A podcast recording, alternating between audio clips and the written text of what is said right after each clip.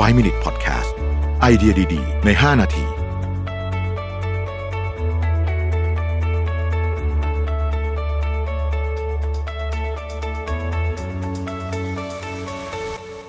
สวัสดีครับ 5 minutes นะครับคุณอยู่กับประวิทยานุสาหะครับ วันนี้จะมาชวนคุยเรื่องของความแตกต่างระหว่างการส่งข้อความกับอีเมลนะครับ ยุคนี้อย่างที่บอกไปในตอนที่แล้วเนี่ยนะครับ เรามีพวกแชท แอปพลิเคชันเนี่ยเยอะมากนะครับ อันดับแรกผมต้องขออนุญาตเรียนแบบนี้ก่อนนะครับว่า โดยส่วนตัวแล้วเนี่ยผมค่อนข้างจะไม่ค่อยเห็นด้วยกับการใช้ Line ในการสื่อสารเรื่องงานสักเท่าไหร่ ด้วยเหตุผลที่ว่า Line เนี่ยมันใช้สื่อสารเรื่องส่วนตัวนะครับ ถ้าเกิดมาใช้เรื่องงานด้วยเนี่ยมันจะงงไปหมดเลยว่าเวลานี้เวลางานเวลาส่วนตัว นอกจากนั้นเนี่ย Line เนี่ยยังมีปัญหาเรื่องของการทำงานหลายเรื่อง เช่น บางทีเนี่ยคุณกรุ๊ปใหญ่ๆเนี่ยนะครับ คนลาออกไปคุณ อาจจะลืมลบเขาจากกรุ๊ปหรืออะไรอย่างงี้เนี่ยนะฮะเขาก็รู้ความลับบริษัทไปอีกนานเลยก็เป็นไปได้ มันมันยุ่งยากแล้วก็ไม่สามารถจัดการได้โดยแอดมินซึ่งเป็นคนที่ควรจะต้องบริหารจัดการเรื่องพวกนี้ เพราะฉะนั้นแนะนำให้ใช้แอปพลิเคชันอื่น ๆ จะเหมาะสมกว่านะครับ ไม่ใช่ว่าไลน์ไม่ดีนะครับไลน์ดีสำหรับการใช้เรื่องส่วนตัว แต่ว่าถ้าเกิดว่าใช้ในการทำงานเนี่ยผมคิดว่า Slack นะครับ Microsoft Teams นะฮะหรือว่าอีกหลากหลายแอปพลิเคชันเนี่ยผมคิดว่าเหมาะ การใช้งานมากกว่านะครับ ทีนี้เรามาดูข้อดีข้อเสียของอีเมลกับการส่งข้อความนะฮะอีเมลเนี่ยเป็นการสื่อสารที่ค่อนข้างที่จะมีฟังก์ชันในการค้นหาเนี่ยดีนะฮะคือเวลาจะหาอะไรในอีเมลเนี่ยเรานึกคำอะไรปุ๊บเราก็ search หาง่ายนะฮะแต่ว่าระบบการส่งข้อความจริง ๆ ก็มีนะครับ แต่เวลาหาขึ้นมามันจะยากกว่าเยอะเลย ถ้าเกิดใครเคยลอง search keyword ในอย่างเช่นอ่า Microsoft Teams อย่างเงี้ยนะฮะคือมันจะเยอะมากอะมันจะมึนไปหมดเลยนะฮะมันหายากกว่าเยอะนะหายากกว่าเยอะนะครับเพราะว่าข้อความมันมีปริมาณเยอะกว่าเยอะนั่นเองนะฮะ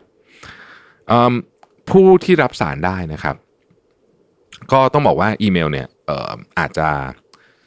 ใช้งานง่ายกว่า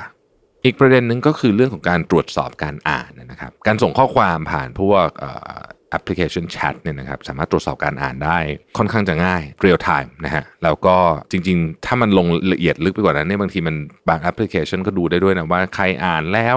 อ่านกี่คนอะไรคือมันจะดูได้เหมือนมีการเช็คชื่อเบาๆนะครับอีเมลเนี่ยจะยากกว่าเนาะในการตรวจสอบการอ่านนะครับ ความเป็นไปได้ที่จะถูกมองข้าม หมายถึงว่า message นั้นๆเนี่ยนะฮะความเป็นไปได้ที่ถูกมองข้ามของอีเมลเนี่ยค่อนข้างจะสูงกว่า ถ้าเปรียบเทียบกับการส่งข้อความ เพราะว่าการส่งข้อความเนี่ยคือถ้าเรากดอ่านแล้วเราก็รู้ว่าอีกฝั่งเขารู้เหมือนกันว่าเรากดอ่านแล้วนะครับเพราะฉะนั้นมันก็ตรวจสอบได้นะฮะการตอบกลับแน่นอนว่าถ้าเป็นข้อการส่งข้อความเนี่ยการตอบกลับจะเร็วกว่ามากนะครับอีเมลเนี่ยจะช้ากว่าเยอะนะครับการติดต่อคนจำนวนมาก ในการติดต่อคนจำนวนมากเนี่ยอีเมลจะไม่ค่อยสะดวกเท่าไหร่ การส่งข้อความจะเหมาะกว่า โดยเฉพาะเป็นการ broadcast message ต่างๆ นานาเหล่านี้นะครับข้อความทักทายสำหรับอีเมลเนี่ยก็ค่อนข้างจะจำเป็นนะฮะคือส่วนใหญ่เราเขียนเราก็จะไม่ได้แบบกระโดดเข้าเรื่องเลยมันก็จะต้องมีการเกริ่นมาก่อนนะฮะแต่ว่าในการส่งข้อความเนี่ยไม่จำเป็นขึ้นอยู่กับความสนิทแต่จริงๆแล้วส่วนใหญ่เราก็ไม่ค่อยจะมีการทักทายอะไรกันนะครับ แอปพลิเคชันส่งข้อความสมัยใหม่ก็ถูกทำให้มันมี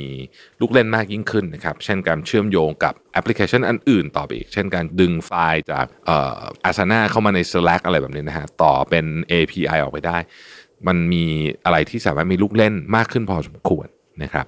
การใช้การส่งข้อความกับอีเมลเนี่ยตัวเนื้อหาก็สำคัญเหมือนกัน ถ้ามันยาวมากๆนะครับชนิดที่ scroll ทีนึงแล้วยังอ่านไม่จบเนี่ยนะครับไม่ควรใช้เป็นข้อความแล้วจริง ๆ ผมว่าเกิน 3-4 ประโยคเนี่ย